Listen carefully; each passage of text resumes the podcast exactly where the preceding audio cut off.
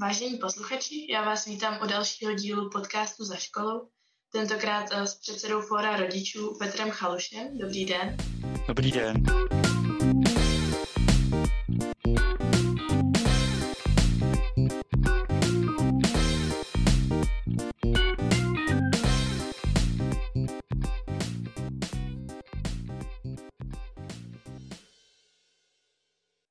Bych vás na začátek poprosila, abyste představil Fórum rodičů, co to vlastně je a možná řekl něco pro středoškoláky jako takové, jak to na ně působí a co to pro ně znamená.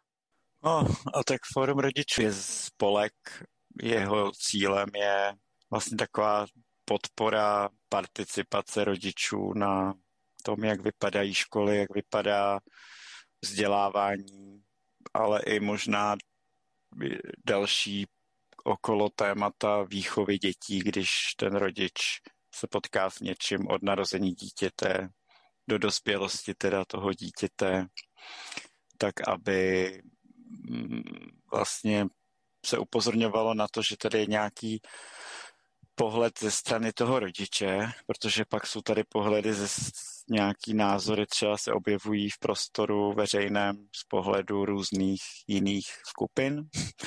A my si myslíme, že, že hlavně instituce jako takové tak hodně ovlivní životy rodin a dětí, třeba školy.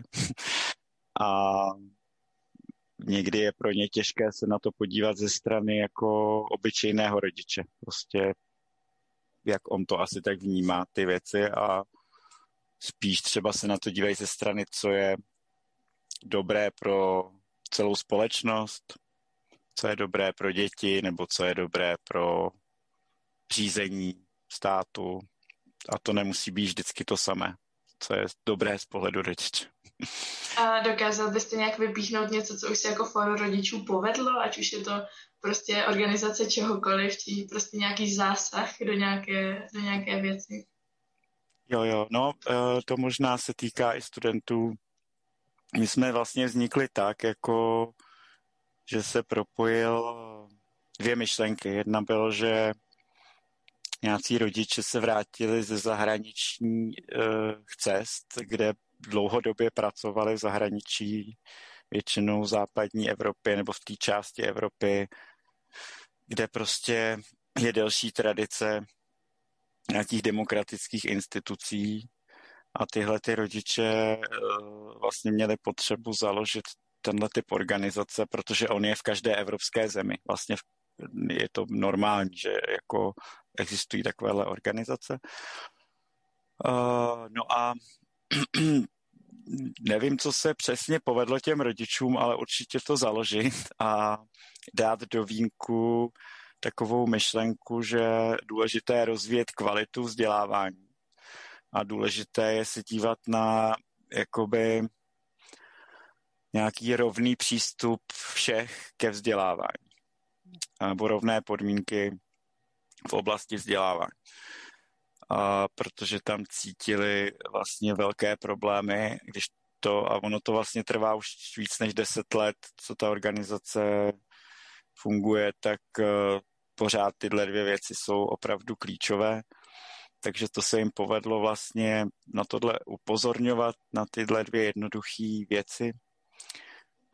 A my jsme jako, jako někteří rodiče o tom ani nevěděli, že tady je tahle organizace a prostě jsme mm, se podívali na jednu, na jednu situaci, co se dělo v roce asi 2013, což už je hodně let zpátky, a vlastně to, co se povedlo, bylo přerušit plán na zavedení určité jako tvrdé formy plošných testů pro děti, což znamená, že v tom roce 2013 vznikl plán, že v pátých a devátých ročnících se bude uh, vlastně testovat znalosti v matematice, češtině a dalších věcech takovým způsobem, že to bude rozhodovat o životě toho dítěte a bude to rozhodovat o, o tom, jestli ta škola dobře pracuje nebo ne. tyhle dvě věci tam byly jako nebezpečný na tom plánu. Ani ne tak ten test, jako že měl rozhodovat o těchto dvou věcech. O, o tom, jestli škola je dobrá nebo není, jak dopadnou děti v tom testu a o tom, jestli to dítě půjde na jakou školu, pak bude moci jít nebo nebude moci jít. Takže vlastně jsme si uvědomili a udělali jsme docela velkou petici a poměrně různými aktivitami jsme vlastně vyvolali tu diskuzi, která trvá dodnes vlastně a, a bude trvat dál, jak přesně bezpečně testovat na znalosti žáky. To se týká i maturit. Jo? Je to ten samý test vlastně od Cermatu podobný, teda hodně podobný. No a teď je strašně důležité, jak vypadá, co se s ním děje, jaký vliv má na život těch lidí, jestli podporuje rovnost ve vzdělávání nebo nerovnost, jestli zvyšuje kvalitu vzdělávání nebo snižuje takovýto test. Takže my jsme, nám se tenkrát povedlo tu diskuzi vlastně jako jednak zastavit to zavedení takovýchto jako povinných vlastně srovnávacích testů pro všechny. A, a pod té doby si myslím, že se nám daří jednou za čas reagovat takhle na legislativu podobně. No, že, že třeba v menším měřítku trošku, ale vždycky vneseme tenhle ten pohled a třeba když chce někdo něco ve školství změnit, tak se snažíme na to, aby se na to podíval i ze strany rodičů a, a, a prostě z jiné strany jiných trošku hodnot, než se na to někdy dívají ti, co zavádějí ty změny ve školství. No. Tak, tak prostě neberou v úvahu úplně všechny možné aspekty toho, co vlastně tím způsobí, když to myslí třeba dobře. No. Já myslím, že z téhle pozice to i my jako středoškoláci máme dost podobně, hmm. že se taky snažíme nějakým způsobem ukázat náš pohled a to, jak by to pro nás třeba taky mohlo být přijatelnější. Já myslím, a... že jsme si hodně blízko právě jako organizace v tom základním zaměření, vlastně jo, v tom smyslu toho, no, aby se na to nezapomnělo, že, že je potřeba se zeptat těch lidí, kterých se to týká, jako jsou studenti nebo rodiče těch nezletilých zase žáků. Vy jste mluvil o tom, že podobné organizace jsou i v jiných zemích, jako je Forum rodičů. Spolupracujete třeba s některými zahraničními, nebo dokázal byste popsat ten vliv, jaký má Forum rodičů v Česku a Forum rodičů třeba v zahraničí, jestli je to tam odlišné? Mm-hmm. Dobrá otázka. Myslím si, že ty organizace, organizace mají po každé jinou podobu podle toho, v jaké zemi jsou, jak mají dlouhou tradici. Um, jsou země, kde ty organizace jsou podobné jako na úrovni, že každá škola má spolek rodičů a každý, dejme tomu, člen toho spolku rodičů je automaticky členem vlastně té národní organizace. To u nás nejde. Pak jsou země, kde, kde vlastně vzniklo nějaké hnutí rodičů za něco, co se jim nelíbilo a je to nějaké obrovské hnutí, které se, se jakoby ustavilo a zůstala z toho třeba nějaká velká organizace silná, z toho velkého hnutí odporu třeba proti něčemu. A, a, takže má to různou tradici, různě dlouhou a jsou dva typy takových organizací. Jeden typ je právě zaměřený, tomu říkají na to advocacy, vlastně na takový, to jsou většinou menší organizace, které, které sledují tu legislativu hlavně a vkládají do, to, do toho ten zájem rodiče obecně, aby tam byl prostě zohledněn. Hlídají to vlastně takový hlídači a pak jsou organizace, které podporují tu spolupráci mezi rodinou a školou. To znamená, že tam jsou široké členství, je tam, jsou zaměřeny na to, aby prostě rodič byl součástí školy, aby v každé škole to takhle bylo nastavené a pomáhají tomu.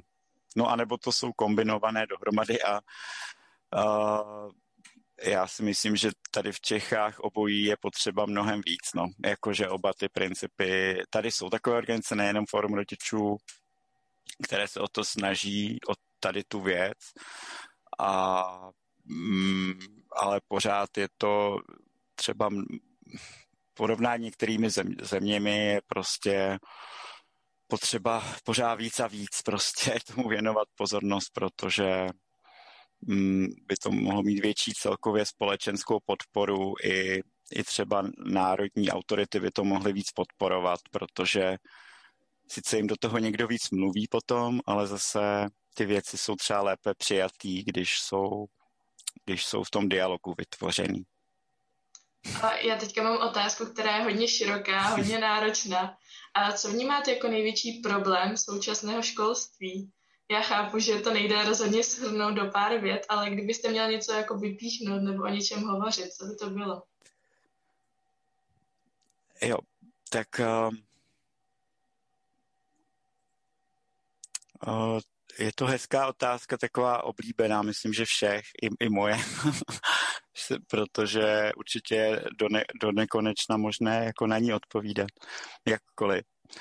Uh, já, já si myslím, že mm, to, co se teď děje, to, co já sleduju za poslední roky v českém školství, je určitá jako bezzubá debata, jakože vlastně jako bych řekl, že přibývá lidí, kteří se vyjadřují ke školství, přibývá organizací,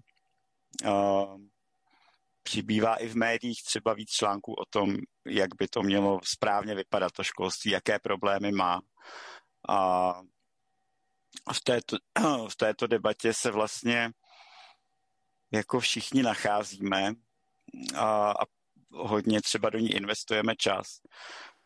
A pro mě nej, jako já vlastně si myslím, že, že je škoda, nebo ten největší problém pro, pro mě je, který moc nechápu, je, jak, jak málo se dokážeme dohodnout na, na těch krocích, které se dají dělat hned, jako, jako by jít krok za krokem, nějaký účinný, efektivní malý kroky, který děláme, ty, ty změny.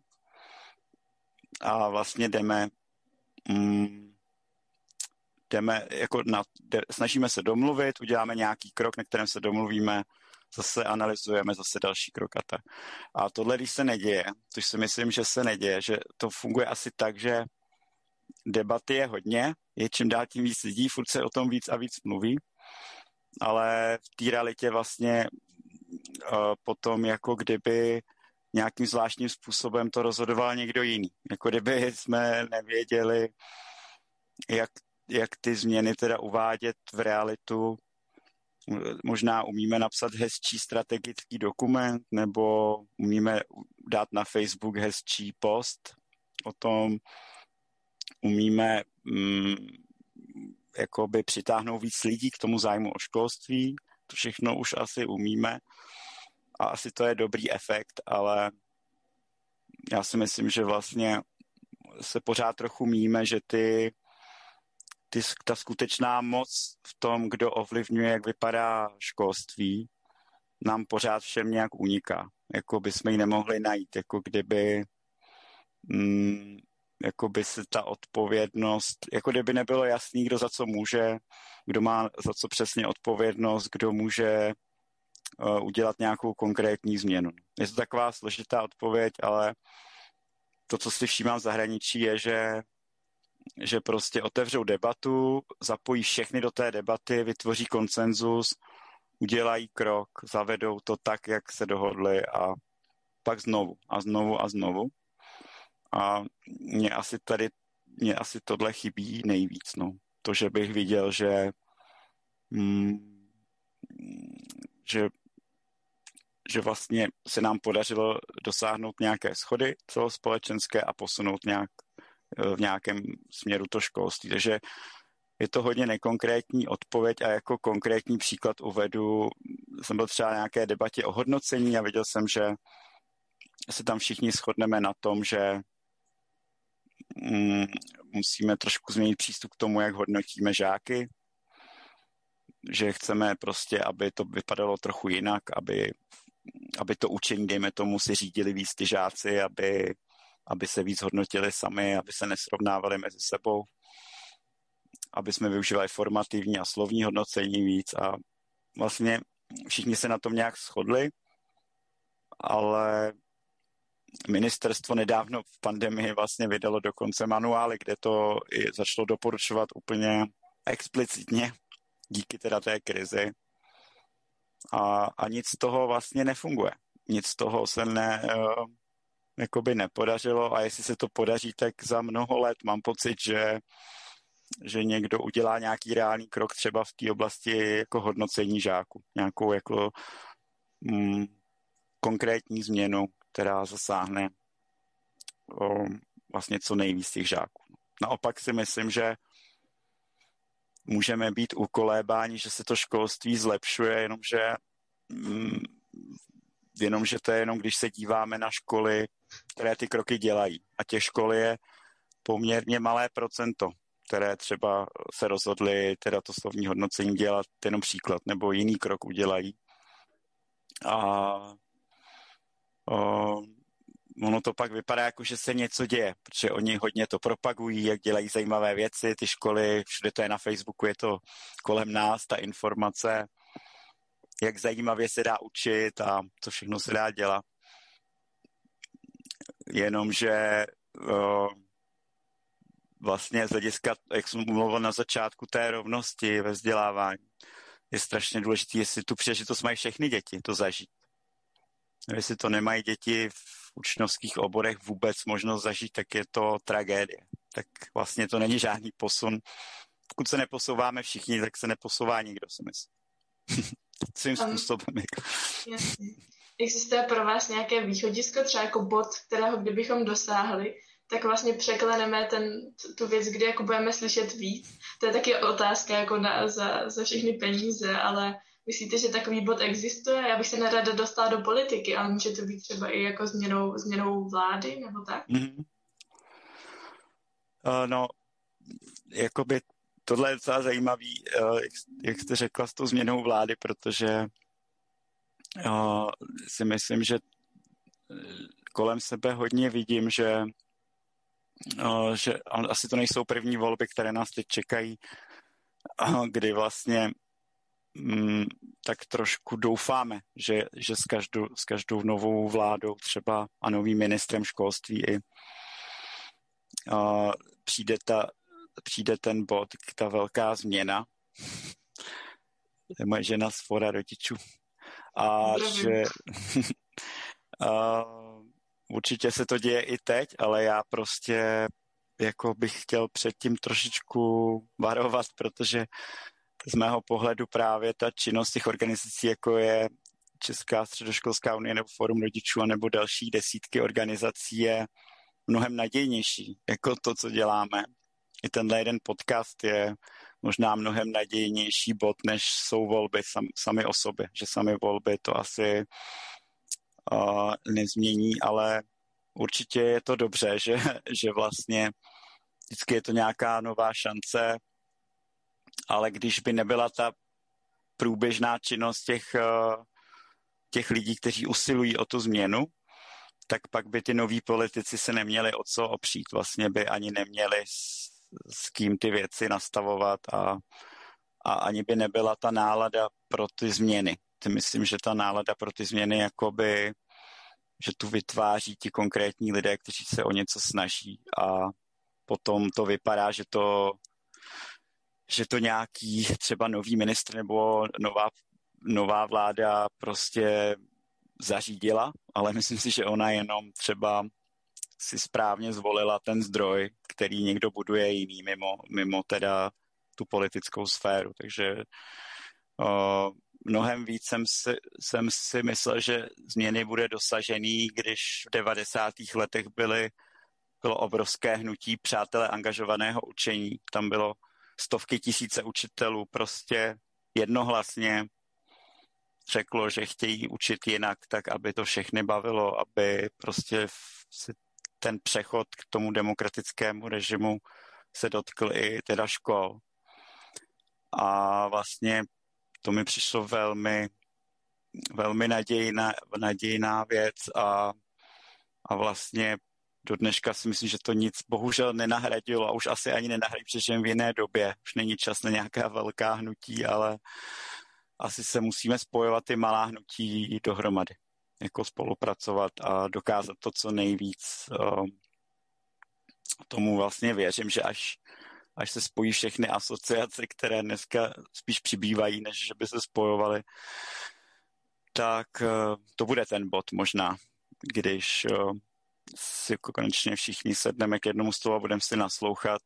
A ten jeden stůl pro nás ani nepřipraví ty politici, protože oni i vlastně nedokázali ustavit Národní radu pro vzdělávání, úplně vyškrtli nakonec ze zákona, takže ani není ta platforma, není jako mm, oficiální prostor, kde bychom se sejít mohli, takže se ho musíme vytvořit vlastně sami. Um, a tak snad třeba k tomu dojde nějakými cestami postupně, vidím, že k tomu dochází, ale zároveň asi nějaký protitlak, že to někdo zároveň v týdle jakoby nastavení téhle společnosti je nějaká konkurence, že se tak trošku soutěžíme jeden mezi druhým. No. Takže to nás zase táhne zpátky a, a tak uvidíme, no. Třeba se to podaří. Snad se to podaří. Já bych teďka odběhla úplně od toho hmm. tématu toho vlivu a ráda bych se dostala k pandemii. Vím, že o tom nechceme moc mluvit, ale musíme o tom mluvit, protože přeci jenom na to školství to má obrovský vliv. Děti jsou doma a dal byste nějaké rady, jak udržovat čistý vzduch doma, nebo vnímáte, že, že ten vzduch doma se mm. nějak kalí a je to horší tím, tou pandemí a tím bytím doma? Jo, jo. No tak určitě vzniklo spousta rád už a poradenství zaměřených právě na, na nějakou krizi z toho, že nám něco změnilo život a zavřelo nás to doma, což je jako určitě domácí vězení je i trest, ne? Normálně uh, se to tak dá říct, že v běžných dobách, když lidi nesměli vycházet z domovu za trest, třeba, že nesmíš jít ven nebo něco takového, tak je to vlastně trest. Uh, no, mm, já, já, já z mého pohledu bych chtěl říct asi jednu věc, kterou se snažím opakovat, když se dostanu někam třeba do médií teď kvůli pandemii. A ta věc je, o, že já jsem, já jsem dělal takovou hezkou animaci na nějaké konferenci k tomu i, že jsou o, lidé, které v té krizi vlastně, o, které, kteří v té krizi říkají, teď se ukázalo, uh, že před kolika věcmi jsme vlastně zavírali oči, které jsme si nevšímali, uh, že, že vlastně teď je to nějaká šance se podívat na věci jinak, na naše životy, na školství, na cokoliv, na rodinu. A, a pak jsou vlastně tady ti lidé, což bylo na tom hezky na té, na té animaci, který tahají na opačnou stranu ten provaz té krize a to jsou ti, kteří říkají, rychle to musíme z toho ven a musíme rychle dohnat všechno to, co, to, co jsme nemohli teď dělat. Musíme ještě víc dělat to, co jsme dělali předtím. Jakože nic nezměnit a, a rychle si všechno užít a rychle víc nakupovat a rychle Eh, děti ve školách musí eh, o prázdninách jet na kemp a tam se všechno doučit. Musíme všechno dohnat prostě. A to jsou vlastně dva různé přístupy k tomu, k té krizi. Takže moje rada je zkusit, eh, nebo moje rada, no, jako mě hodně pomáhá se dívat na tu věc právě tím prv, tou první cestou, že vlastně se podívám na to jako, ha, někdo mě zastavil a, a a, a mě to dělá potíže, ale zároveň mi to něco přináší, nějakou příležitost se podívat na věci jinak. A, a rozhodně já, já si myslím, že mm, že o, vlastně chápu, že polovina společnosti upozorní na to, že všichni trpíme, že děti trpí v rodinách a tam se všichni hádají a, a, a přibývá násilí doma a já nevím, tomu nechci smát úplně, ale, ale spíš chci říct tomu, jakože já uh, jakoby to chápu a i, i si myslím, že to je trochu pravda, že se to děje, a, ale zároveň mm, si myslím, že si můžeme v tom hodně pomoct, že že můžeme, že máme způsoby, jak, na, jak si v tomhle pomoct, jak jeden druhému pomoct, jak, jak uh, vlastně si víc, jako víc říct třeba obracet se na nějaké poradenské služby, na přátelé, prostě vlastně si, vlastně nás to donutilo si navzájem pomoct a určitě bychom měli pomáhat těm, co tu pomoc nemají. Takže to je hodně vážný v tomhle smyslu vlastně se dívat tam, kde, kde ta pomoc chybí a nabízet jí, což si myslím, že se trochu děje a mělo by se to dít ještě víc. Ale na druhou stranu, když se nám tohle povede si jakoby pomoc a pomoc těm, kdo tu pomoc nemají v té krizi, co třeba i těžké pro ně doma zavření, tak když se nám tohle povede, tak bych, eh, tak bych byl moc rád, aby, eh, aby jsme se podívali zpátky na to, jestli, jestli třeba jsme třeba když se vrátím k tomu vzdělávání, tak jestli jsme se třeba neučili zbytečné věci, to se teď hodně řeší. A úplně to řeknu na téhle nejjednodušší věci, že jsme byli v nějakém stereotypu, pořád jsme vlastně se něco kvůli něčemu učili a, a to, že nám uh, někdo trošku změnil pohled na realitu kolem nás, tak, uh, tak si myslím, že že to je obrovská příležitost prostě to nedohánět třeba ty věci, že se nemusíme všechny naučit a že, že si můžeme uvědomit víc teď, proč se vlastně učíme, když tu školu nemáme. Uh, což by nás předtím vlastně nedonutilo nic se zeptat takhle. A, a to může přinést jako vlastně úžasný úžas potom jakoby návratu do normálu to může přinést vlastně jako úžasný jako zlepšení v tom pro nás, když to takhle využijeme. Ale jak jsem, jak jsem slyšel tuhle tu animaci právě těchto dvou přístupů, tak, tak mám pocit, a i nejenom já, že, že víc je slyšet ta, ta panika, že musíme všechno rychle, rychle vrátit zpátky a ještě víc jako vlastně přitvrdit, dohnat a vlastně zapomenout na, tu, na to všechno a to si myslím, že, že, že není úplně dobrý přístup. No. Někde mezi asi aspoň, ale rozhodně ne tady ta, uh, kterou, tady ta trošku panika, kterou vidím i v tom, když někdo si myslí, že je nutný co nejdřív otevřít školy za každou cenu, když ty budovy těch škol, uh, když vlastně ani neřekne, když by zároveň řekl a zároveň si vážím toho, že jsme se naučili online spolu více učit navzájem. Kdyby aspoň takhle poděkoval ten člověk a řekl, jo, chci otevřít školy, ale vážím si toho, že studenti, kteří uh, třeba budou v nějaké těžké situaci a nemůžou chodit do školy v budoucnosti, tak budou mít mnohem lehčí eh, domluvu online s učiteli díky tomu, co jsme se naučili. Tak pak bych tomu člověku i věřil, že, že se na to dívá vyváženě na tu situaci a že mu opravdu záleží na dětech a na to, na všem, když by tohle doplnil do té věty, že chce za každou cenu otevřít škole. Takže takhle nějak to vnímám. Když ještě zůstaneme tady u téhle současné situace, tak spousta studentů, hlavně teda střední škol, do kterými máme přístup, nemůžeme vidět, tak se víc zapojuje do takových těch studentských parlamentů, protože vlastně mm. uh, jsou jenom online a jim to dává takový pocit bezpečí a nebojí se promluvit. Je to u rodičů podobné, nebo je to jinak? Rodiče se nechtějí zapojovat, mají toho až nad hlavu. Jak to je vlastně? Jo, tohle je moc hezký příklad. Já jenom ještě to podpořím. Já jsem slyšel, že některé děti, co jsou, že rodiče říkají o některých svých dětech, že vlastně ta škola nedokázala moc pracovat u některých dětí s tím stresem, jak na ně působí to prostředí. A i když se třeba snažila, ale prostě nešlo, to nešlo. A ty děti si teď vlastně trošku odechly některé, že, že, tu, že naopak ty věci si nějak rozložili, tu výuku nějak prostě zvládli v menším stresu a tohle strašně zapadá v tom, v tom jako mainstreamovém pohledu na to školství, že, že, že že i takhle pozitivní občas teda efekt to, to má.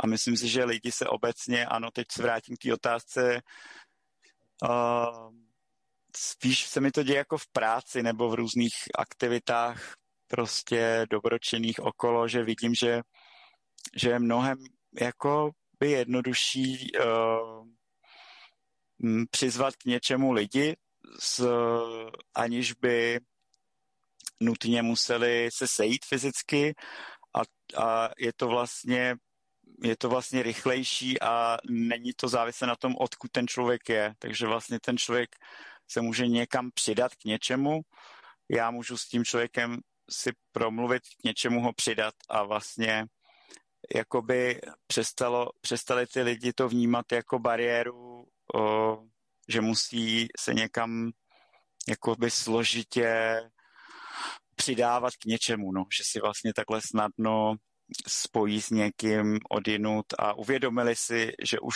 že už to dneska jde a že, to, že víc to využívají.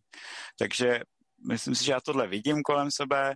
To, co ale zároveň vidím, je, pokud je o fórum rodičů, že, uh, že ty diskuze mm, jsou jako mnohem větší na Facebooku, na sociálních sítích, to znamená, že ty lidi opravdu si víc vyměňují zkušenosti, kontaktují se, píšou a čtou informace na internetu, takže ty rodiče vlastně uh, jakoby možná i se to říká, že si víc uvědomili, jak ty školy vlastně vypadají, co se tam děje, víc, víc se dostanou vlastně k té výměně, výměně nějakých názorů v těch různých skupinách sociálních, uh, teda sociálních sítích a, a nebo internetových různých uh, blozích a časopisech a tak, takže to určitě je teď víc. Uh, akorát přemýšlím, jako jestli jestli tam nehraje právě roli to, že, že se možná jestli, se, jestli naopak zase se neděje to tříštění, že se ještě víc vlastně, že těch platform je vlastně víc a víc, no. A, a rozhodně není jednodušší ty lidi spojovat teď jako všech, všechny dohromady, jako že, že vzniká jako víc jako komunit menších, které, které se nějak síťují, ale nemyslím si, že nám tahle doba pomáhá v tom vlastně, um, aby jsme aby jsme skutečně se dokázali nějak uh, uh, všichni na něčem třeba shodnout a uh, nějak účinně se spojit jako do nějaký větší jednotné platformy, tak to si myslím, že úplně ne. Že, že no, přál bych si to, ale nevím, jak toho docílit vůbec tuhle chvíli, protože právě ty lidi jakoby mají přetíženou tu pozornost, roztříštěnou, jsou členy mnoha skupin a čím dál tím víc různých skupin. No. Takže to není snadný, si myslím, pro nikoho. A, a myslím, že tady má roli asi hodně nejenom neziskové organizace, ale možná i stát trošku jo, v tomhle, že, že by mohl uh, vlastně vzít tu roli trošku toho, té koordinace a využít toho, že, že právě teď ty občani na, jakoby jsou navyklí na nějaký platformy a říct, tak tady pojďte teď všichni na chvíli sem, tady máme pro vás, jsme připravili nějakou platformu a pojďme to tady prodebatovat společně třeba. Jo, že tohle mi trošku chybí asi. To by se vlastně dalo v tuhle chvíli takhle začít dělat uh, víc posouvat společně se všema občanama tu společnost. Ale musel by to hmm, někdo vlastně vzít jako prioritu, jako někdo, kdo buď politik nebo nějaký, uh, nějaký zástupce toho státu vzít jako prioritu, že, že chce přizvat ty občany a vlastně využít tady toho, že, že, že to teď jde mnohem víc. Ta roztříštěnost je asi taky jako jeden negativní hmm. vliv. A když jsem mluvila o tom, že lidi mají jako takový pocit bezpečí, když sedí za tou obrazovkou, respektive ty studenti, nemůže to být taky negativní, protože člověk pak má pocit, že vlastně jako uh, je rovnoceným u ostatních a nějaké dezinformace na ty lidi přeci jenom působí. A teď bych nerada srovnávala názory lidí, jakože posouvala výš a níž, ale pořád někdo si najde nějakou informaci na internetu, kterou pak začne prosazovat a na tom internetu se vlastně jakoby snáš nabalí další a další lidé, kteří ho jako vlastně podpoří a tím může vzniknout třeba obrovský chaos a hmm. nepořádek. Vidíte to i v tom, i v tu, ten negativní aspekt, nebo vám to přijde asi ne, ne na místě? Já myslím, že vlastně to jsem trochu říkal, no. Jako souhlasím s tím, že, no, že je čas asi si říct, to, jaký věci, jaký obrovský příležitosti nám to dává teď, to, že se umíme takhle, že nás to donutilo se vlastně naučit využívat naplno technologie ke komunikaci a nějaké spolupráci mezi sebou a, a jak, jako co nám to naopak vzalo. Vlastně, že nám to vzalo já si myslím, že to, co se děje v tom fyzickém setkání, kdy tak je nějaká jak jste mluvila o tom, schovat se do toho bezpečí toho virtuálním, v tom virtuálním světě, trošku si jako ne úplně, není tam, takový, ne, není tam taková ta přím, takový ten přímý kontakt plný s tím druhým člověkem, takže mm, to je vlastně to riziko trošku, no, si myslím, že uh, ale že se to dá jako, jako označit a dbát na to, aby to, aby to jako ne označit ve smyslu upozorňovat na to a uvědomovat si ten handicap. Jo? Vlastně vyzývat ty lidi k tomu nějakýma formama třeba hodně se upozorňuje na to v té komunikaci přes, přes ty sítě a internet, vlastně používat nějaký způsoby, jak, jak zvýšit třeba nějakou vzájemnou důvěru mezi těma lidma, aby, aby to bylo aby to bylo vlastně více rozměrná komunikace, no. Jako eh, navozovat třeba hodně podle mě funguje, když eh, nějaké menší skupince ty lidi mají nějaký prostor na dialog a opravdu se vidí, komunikují o nějakém tématu tak to je úplně něco jiného, než když je nějaký anonymní chat někde pod nějakým příspěvkem. Takže nebo když spolu stráví, když spolu, spolupracují na nějakém úkolu. Já hodně se, jsem viděl, že funguje vlastně i v té výuce ta, když jsou to nějaké kooperativní úkoly, nějaká dlouhodobější spolupráce týmu online, uh, ještě různého druhu nejlépe nějakým kreativním způsobem, tak uh, tak si myslím, že tam nehrozí žádné riziko právě, že pak už se to začne podobat ta komunikace vlastně reálnému kontaktu těch lidí.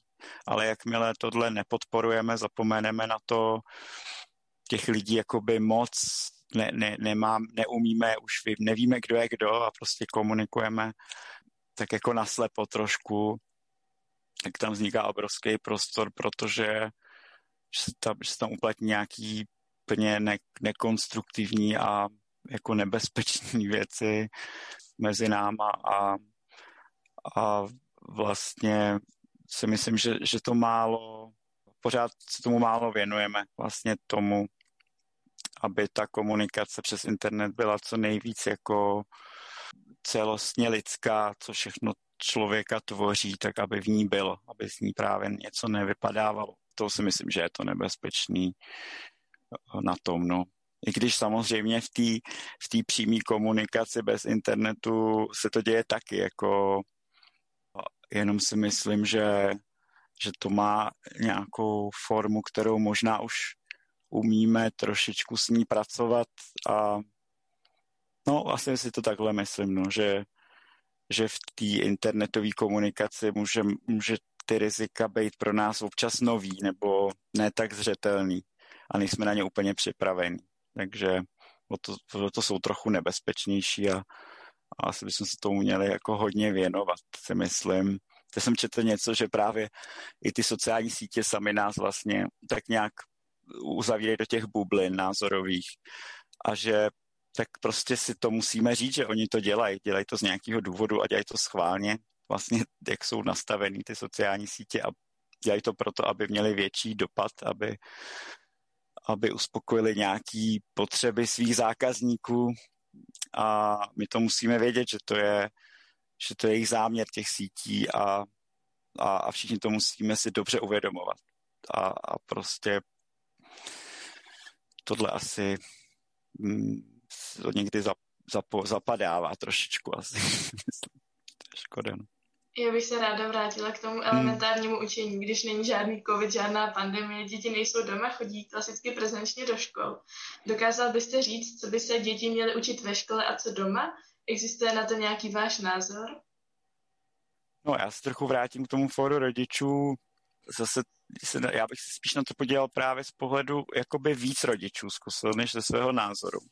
Jak sledují ty debaty, nebo jak, co se teď děje kolem toho, tak uh, myslím si, že, že se stalo to, že možná by hodně lidí nesouhlasilo, ale myslím, že se stalo to, že to, co ta fráze, že se učíme celý život a učíme se učíme se ze všeho, co se kolem nás děje, učíme se doma, ve spánku, s kamarády, z televize, že zdaleka se neučíme jenom uh, ten čas, co, co věnujeme ve škole, to nějakému učení. A, a tohle se teď myslím si, že jako ještě víc nějak uh, intenzivněji ukázalo, že to tak skutečně je, protože fakt skutečně i jsme víc doma a učíme se z domova. A já si myslím, že, že to je strašně důležitý vlastně, protože tomu člověku by to učení mělo dávat smysl jakoby dohromady, no. že by, aby věděl to, co se učí ve škole, to, co se učí doma a to, co se učí někde úplně ještě jinde. Takže že je pořád jedna věc, že to je prostě něco, co spolu opravdu souvisí, co, co i nutně on si musí nějak v sobě ten člověk doplnit, nějak tomu najít nějaký vztahy mezi těma vybrat si z toho a, a propojit si to. Tím, že se to teď víc ukázalo, tak já si myslím, že je větší prostor na to vytvářet modely ve školství, které budou právě víc založené na tom, že se, že se učí ten člověk, který se něco učit prostě potřebuje, tak se to jako učí různými cestami a jedna z těch cest je teda ta, to, že je ve škole. No, tak pro mě, já úplně neumím odpovědět na tu otázku, ale pro mě je to právě strašně, my jsme na to upozornili jako fórum rodičů dlouho před tou pandemí, že, že škola by trošku měla vypadat jako domov a domov by měl trošku vypadat jako škola, že v tom smyslu, že, že, že to učení ve škole je vlastně, že má nějakou svoji jako přirozenost pro pro toho, kdo se učí, že to není něco, co si neumí propojit s tím svým normálním životem, což je prostě zásadní. A i to prostředí, ve kterém se teda učí, zvlášť u menších dětí, si myslím, e, že by mohlo být hodně neformální, jako je to doma, že si někde to dítě prostě si lehne, otevře si knížku a něco, něco dělá. A i v tomhle smyslu teda si myslím, že ta, ta škola by mohla být podobná domovu, nebo potom pro starší studenty třeba podobná nějaké studovně, knihovně, nebo možná i meditační místnosti odpočinkové, nevím, prostě nějakým takovým svým prostředím, aby vypadala jako prostor, ve kterém se mi dobře učí. A zároveň je samozřejmě ale důležitý, aby doma si lidi uvědomili, což nebylo doteď tak lehký, že, že, že to je hodně na nich, že jestli chtějí jako by se něco v životě opravdu naučit, což často hodně lidí chce, pořád ještě nejsou tak jako demotivovaní a chtějí se učit. Takže proto musí mít nějaké podmínky doma, musí prostě, musí na to myslet, musí si to nějak organizovat, aby, aby, na, aby si nějak prostě eh, donutili třeba i k tomu učení, anebo aby se jim chtělo, aby si to nastavili tak, že budou mít z toho radost a nějak se, se i doma udělají ten čas budou myslet na to, co, co se vlastně chtějí učit. A to učení bude víc jakoby jejich. Že bude míň té školy, že jim něco dává, ale bude víc na tom, co oni potřebují a myslí si, že by se měli naučit a budou si to vlastně víc řídit a kombinovat teda ten domov s tou školou logicky mnohem víc, protože a s jinými prostředími, ty, ve kterých se člověk může učit třeba nějakých praxích nebo nějakých reálných situacích v životě. Takže, si, takže vlastně to pro nás, to vzdělávání bude od teďka víc ta kombinace všech možných druhů vzdělávání a nebudeme tak nesmyslně fixovaný na to, že se nejvíc zrovna učíme zrovna jenom ve škole, protože to si myslím, že, že je nějaká podstat, nějaký podstatný trošku omyl, kterým žijeme dlouho, dlouho, mnoho let, že, že, že, že ve škole se vlastně učíme a pak se neučíme. A tím nechci říct, že by mělo být víc domácích úkolů. To vůbec ne. Myslím si, že, že ta škola nám může pomoci třeba na něco koncentrovat, nějaké zásadní věci si vyřešit v té škole. A, a ty bychom si třeba neměli přenášet domů, protože to je zbytečný stres, pak je přenášet tady ty, tyhle druhy učení domů. A tam bychom si měli najít zase jiné způsoby vlastně učení doma, které, které jsou třeba pro nás příjemné, ale je to učení pořád. No. A, a nezapomínat na to a tak nějak prostě si vzít i tu odpovědnost za to, co všechno v životě vlastně chci a proč se co učím. To ale je strašně samozřejmě obtížný. No. Jakože tomu ještě dlouhá cesta, si myslím. Určitě, současná situace je teda tak, jak je a spousta žáků není moc motivováno do no. učení. Já bych se ráda přesunula k tomu vztahu rodič a žák, mm-hmm. respektive student. Jak moc má ten rodič zasahovat do toho vzdělání toho svého žáka? Má ho motivovat v tom učení, anebo by to měla být vlastně úloha té školy podle fóra? No, my právě jako fórum rodičů samozřejmě myslíme na ty rodiče a moc bych řekl, že se na to nedíváme explicitně z pohledu studentů, to znamená, jak moc rodič zasahuje nebo nezasahuje studentovi nebo mladému člověku, ale i dítěti. Já si myslím, že je trošku jedno ještě z hlediska toho věku, je to vlastně o nějakém o nějakém respektu, který je mezi všemi. Je mezi školou, rodiči, mezi rodičem a dítětem a mezi učitelem a žákem, mezi prostě nějak je v tom všech stazích je nastavený ten respekt a mm, v tomhle myslím, že nebo aspoň si, si myslím, že se o to snažíme právě se na to dívat tímhle způsobem jako rodiče, který se snaží, aby jeho vlastní dítě jako co nejvíc věcí vlastně umělo si zařídit samo a zvládnout samo v životě a co nejdřív. A, a to je prostě nějaká, bych řekl, zjednodušená, zjednodušená, zjednodušená nějaká výchovná strategie, která by se dala popsat složitějším způsobem, ale myslím si, že, že nějak takhle v humanistický moderní psychologii a, a jinde se takhle díváme na člověka, že, že ty práva vlastně dětí se posouvají furt do nižšího a nižšího věku, čím dál tím víc, jako je víc a víc respektu k tomhle směru. A tím, tím nechci říct, že jsem zastánce toho, že se nemá zasahovat vůbec dítěti do ničeho, protože to je vlastně extremistický směr, jakože vlastně toho, že pro mě respekt není, že nezasahuje vůbec rodič. Jo. Jakože z, z mýho pohledu vlastně je strašně důležitý ta podpora toho rodiče. Takže to, co je podpora a je tak vnímaná, nebo ideálně, ne vždycky se to podaří, ale je to tak vnímaný, že to je ta podpora, tak, tak prostě je to obrovská, uh, obrovská síla, kterou vlastně i v tom vzdělávání vlastně může dostat to, uh, to to dítě z jakékoliv rodiny, jak roste, tak dostává podle mě no, nějakou sílu do toho života a buď to, ten, buď to jde, nebo ne, buď to funguje, nebo to nefunguje.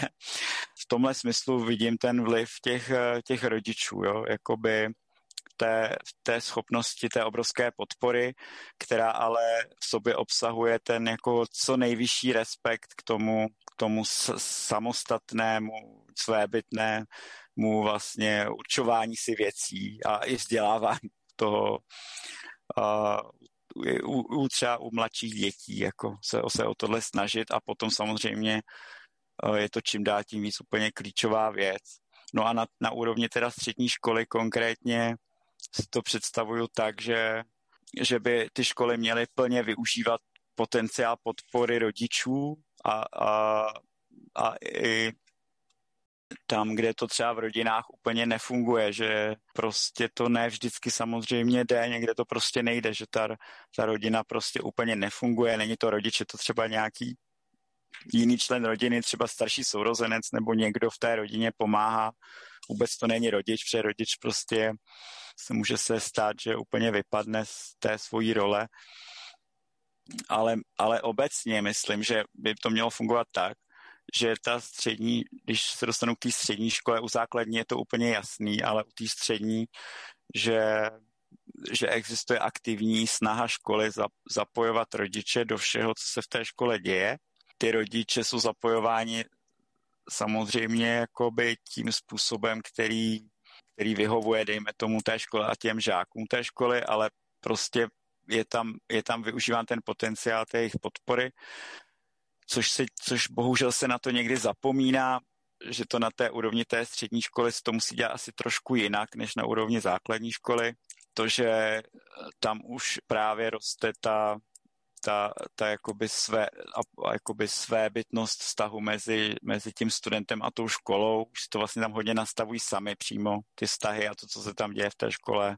A a ten rodič tam má trošku jinou pozici, ale pořád si myslím, že může strašně pomoct třeba pokud jde o jeho, o jeho zkušenosti třeba s nějakým zaměstnáním, profesní zkušenosti toho rodiče, schopnost prostě se, se zamyslet nad tím, jaká je ta jeho role v tom dalším, jakoby v té podpoře toho studia, co vlastně od něj potřebuje ten, ten student, který je třeba už i třeba dospělém věku, ale pořád ta rodina pro něj může být, jako nebo často je klíčový, klíčový zázemí v mnoha ohledech pro to, aby se mohl rozvíjet.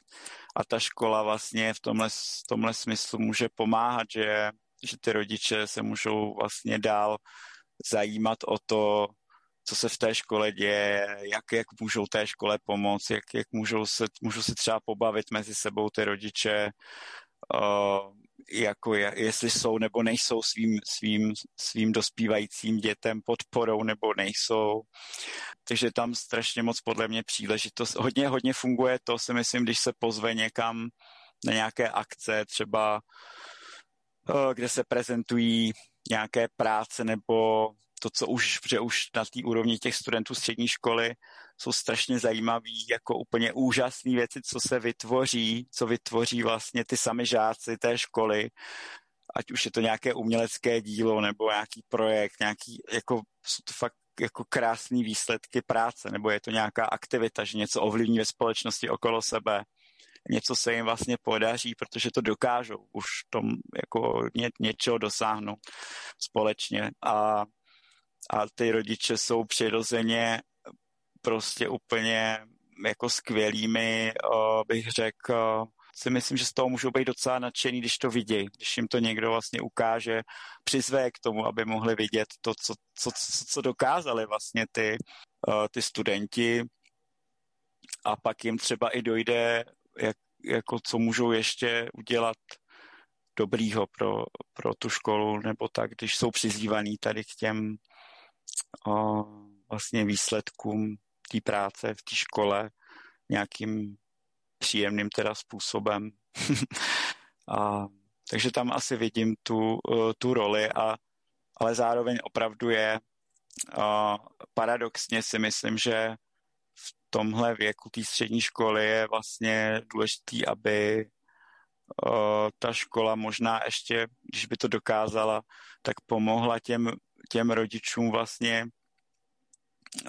pomohla těm rodičům jako zvyšovat tu, tu schopnost podporovat samostatnost vlastně těch, těch žáků, jo? Že, že, by, že by vlastně na nějaký tripartitní schůzce rodič, student, um, učitel, třídní učitel třeba si popovídali o tom, uh, co všechno jaké cíle už ten student má té střední školy, co všechno by chtěl, kam v životě směřuje a při tom dialogu by se, by se ukázalo vlastně, jak je důležitý třeba aby ten rodič uměl dobře naslouchat tomu, tomu svýmu dítěti, který v, té škole už třeba může mít někdy větší prostor, než má v rodině, proto aby se nějak realizovalo, může se to stát.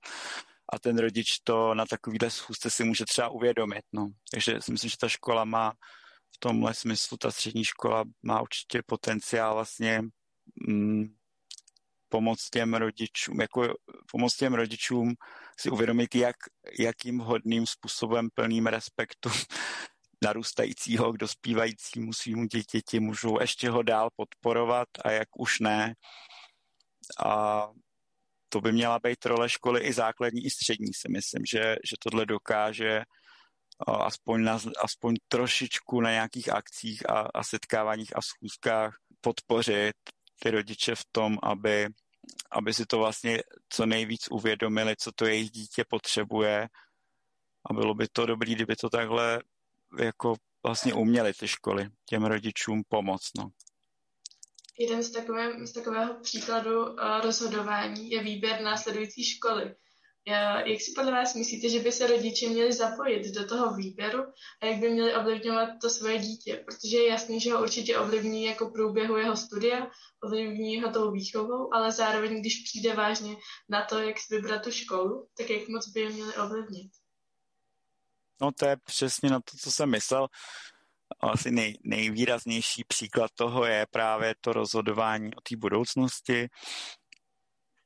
Uh, kdy, kdy vlastně ta, já se tím i trochu zabývám profesně tady touhletou částí, protože já ještě pracuji vlastně v oblasti vlastně vzdělávání směrem ke k tomu rozhodování se i o kariéře, že se o toto téma hodně zajímám. To, co vím z těch různých situací, ale myslím si, že to tak jako, že to všichni tak nějak trochu víme, že ty, že ta podpora je v tom, vlastně se rozhodnout a ne rozhodně, není v tom, jako že vyberu já pro, nebo jako rodiče, že vlastně nějakým způsobem přesvědčuje nebo přesvědčí, uh, jaké to, jaká ta cesta je nejlepší pro to další vzdělávání nebo co se má dít vlastně dál v té kariéře ve smyslu, jestli jde, jde ten student kam směřuje, na jaký obor vysoké školy nebo do jaké profese, nebo jestli chce ještě změnit školu, nebo chce jít do práce na chvíli ještě a pak se vrátit do školy, tak tyhle všechny rozhodnutí um, vlastně až právě v tomhle by škola měla pomoci, myslím, nebo kariérový poradci, tomhle rozhodování právě je spíš, je to o tom umožnit si na to udělat co nejširší jako pohled tomu, tomu žákovi nebo tomu, kdo se rozhoduje. V tu chvíli, tak jako rodič asi je cesta uh, si ověřit nebo spíš se spíš si jakoby o tom povídat, ve smyslu povídat čistě jako vytvářet prostor pro ty zamyšlení se nad tím. Jo, protože v tom bezpečí té rodiny to může být pro, pro hodně lidí vlastně příjemný si o tom popovídat. Ne pro všechny, ale pro některý jo. A je dobrý vlastně si o tom povídat stejně, jako když si povídáme o čemkoliv jiném doma, co, co nás prostě baví, co nás zajímá. Ale bez toho, že by jsme jako přebírali tu odpovědnost nebo přesvědčovali jako rodiče to, toho, to svý dítě, ale vlastně jenom tím rozhovorem vlastně umožňovali si o to zamýšlet co nejlépe, aby se vlastně jako byl ten, aby tam nezůstalo něco při tom rozhodování, co je prostě nějaký fatální nedostatek informace nebo nějaký, nebo nějaký předsudek, nejistota toho dítěte, úplně zbytečná, třeba, že v něčem si není a něco, co se dá jednoduše vyřešit a, a ten člověk by na to neměl být sám. Ten mladý člověk měl by to probrat samozřejmě s kamarádama, s rodičema, s kýmkoliv teda chce, ale neměl by na to zůstávat sám. Nebo ve škole mě měl být větší prostor pro takovýhle dialogy, ale myslím si, že ta rodina v tom hraje klíčovou roli, že jaký vzor, vzor vlastně, buď negativní nebo pozitivní, buď, buď teda každopádně má velký vliv. Buď to, buď to je vliv jako proti té rodině, že, že, že se jde jako, uh, jako způsobem tohle určitě ne, protože to mám v rodině, anebo tohle určitě jo, protože to mám v rodině. A, a tenhle velký vliv je vidět i ze všech průzkumů na to rozhodování a nemá cenu ho, ho tajit, nebo asi má spíš cenu si ho přiznat a říct si, hele, tak asi to je tak, že že tohle ten vliv je obrovský, že buď, buď teda to rozhodování ovlivněný tím, co dělají rodiče, co chtějí rodiče, anebo je teda proti těm rodičům a možná je lepší se na to teda podívat úplně jinak. Nějak ještě jako racionálně, zajímat se o víc informací, dívat se na to z víc stránek, zeptat se ještě dalších lidí, vyzkoušet si něco, zajít si na den otevřených dveří, ověřit si ty informace, setkat se s reálnými lidmi, kteří vystudovali nějaké školy, kteří pracují v těch profesích, kromě rodičů, a popovídat si s nima. A tohle všechno ten rodič může vlastně podporovat, aby jako mm, aby co nejvíc posílil tu dovednost se rozhodnout vlastně. Tak já tady mám na závěr pro vás poslední otázku. To je otázka, kterou dáváme úplně každému našemu hostovi. A je to, co byste doporučil svému středoškolskému já? Nějaké rady, typy, co udělat jinak? Jo, to je hezká otázka. No, asi bych mu doporučil, je taky asi hodně osobní, ale to nic jiného mě nenapadá, no. Asi bych mu doporučil svýmu středoškolskému já, aby věřil trošku ve svoje schopnosti, který v tu chvíli má. Protože když se podívám zpátky, se ohlédnu, tak si myslím, že, že vlastně ten základ té osobnosti a toho všeho, co, co ten základ, co tvoří vlastně tu osobnost toho člověka, je vlastně v tu chvíli poměrně už jako hodně daný v tom středoškolském věku. A, takže si myslím, že tady, že žije možná ve společnosti, kde, kde se chováme někdy ke středoškolákům, jako by ještě nebyli hotoví lidi, nebo ně, nějak v tomhle smyslu se to může někdy o, zdát, tak, o, tak tomu nepodlehá, protože to tak není. Myslím si, že, že svýmu jako středoškolskému já bych řekl, jako, aby, si, aby, jsem, aby jsem si věřil v tom, že že v tom, jakoby, kdo jsem, co chci, uh, jakoby svým snům, když to tak řeknu, který mám, věřil, věřil. A, a prostě nepřerušil jako, jakoby tu, jako na jednu stranu hledal podporu v tom, jakoby trošku preventivně v tom předešel tomu nárazu na ten přechod ze školy do toho jako úplný reálního života, kdy vlastně jako už ten člověk je samostatný, o všechno se stará sáma a všechno je pak už jakoby na něm a, a žije v tom trhu práce a, a všechno na něj jakoby nějak dopadne. Jakoby ten, myslím si, že tady máme trošku problém mezi přechodem mezi školou a potom prací a že to někdy může být docela tvrdý náraz pro ty lidi, že vlastně nejdou naplnit ty sny, že ty jejich dovednosti vlastně nemůžou využít, že můžou vlastně se přizpůsobit a že pořád, což je už mnoho generací, to takhle funguje, já myslím, že to pořád platí, že, že se vlastně vzdát některých těch věcí,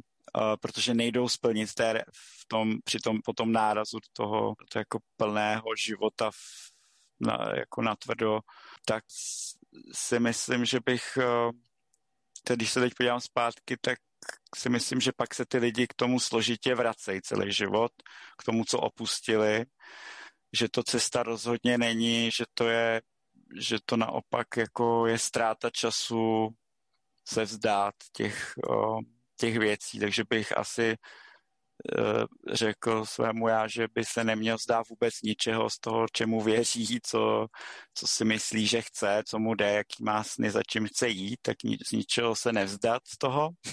to je jeden zkaz a druhý je jako připravit se na ten obrovský náraz a hledat tu podporu. To znamená, ta podpora je v tom, jak, jak prakticky zvládat ty tisíce překážek, které vlastně přijdou, a nenechat si jima zlomit, tak vlastně kde všude mám podporu, kolik mám dobrých přátel, co můžu, jak můžu vlastně pracovat na sobě, abych zvládal zátěž, protože ta zátěž je někdy obrovská. A a to znamená se o sebe starat, dělat věci, které mám rád, pracovat na nějakých svých základních dovednostech, psychologické odolnosti a jiných základních věcech, které každý potřebujeme, tak o to pečovat strašně moc, aby, aby vlastně ty, abych, aby to svoje přesvědčení, jak by měl můj život vypadat, nebo i možná společnost, jak by měla vypadat, tak aby, aby, mi ho někdo, aby mi ho nikdo nezlomil tady tím, těma, těma vlastně tou takovou jakoby trošku nepřipraveností na, ten, na tenhle náraz, tak aby já si myslím, že, že, bych, že, že se to dá zvládnout, když člověk vlastně, mm, když by, mu, když by mi někdo v tom věku řekl, že, že na to mám hodně myslet, jak, eh, jak, jak být jakoby odolný, mít se rád, uh, udržovat nějaký ten well-being a tu, to nastavení pozitivní, že to je obrovská dřina vlastně na tom furt pracovat, starat se o sebe a zároveň vydělat peníze na nájem a, a, a prostě zvládnout život vlastně v té konkurenční společnosti, že, že i, i v tomhle se dá na tom pracovat a, a nějak to zvládnout a hledat v tom pomoc. A když tohleto člověk dokáže, tak vlastně se nemusí zdát ani jednoho svého snu, ani jedné své představy o tom, jak, jako co v životě chce a jak si představuje, že, že by měl vypadat svět, ve, své, ve kterém žije a ovlivňovat ho tam, kam on chce a, a nemusí z toho vůbec ustupovat a jít si zatím, pokud je teda připravený na ty věci, které jsem popsal, že se mu můžou stát při tom přechodu teda do toho, jakoby, do toho života, kde je už všechno jenom vlastně pak na něm. No, tak asi to je celé. Myslím, že je to krásné poselství pro každého na zamyšlení. Hostem našeho dalšího podcastu byl Petr Chaluš, předseda Fóra rodičů. Děkuji vám, že jste přijala naše pozvání a děkuji za váš čas. Já moc děkuji za pozvání, těším se, že se sejdeme u dalších právě spoluprací společně. Moc se těším. Tak jo, Díky. Naschledanou.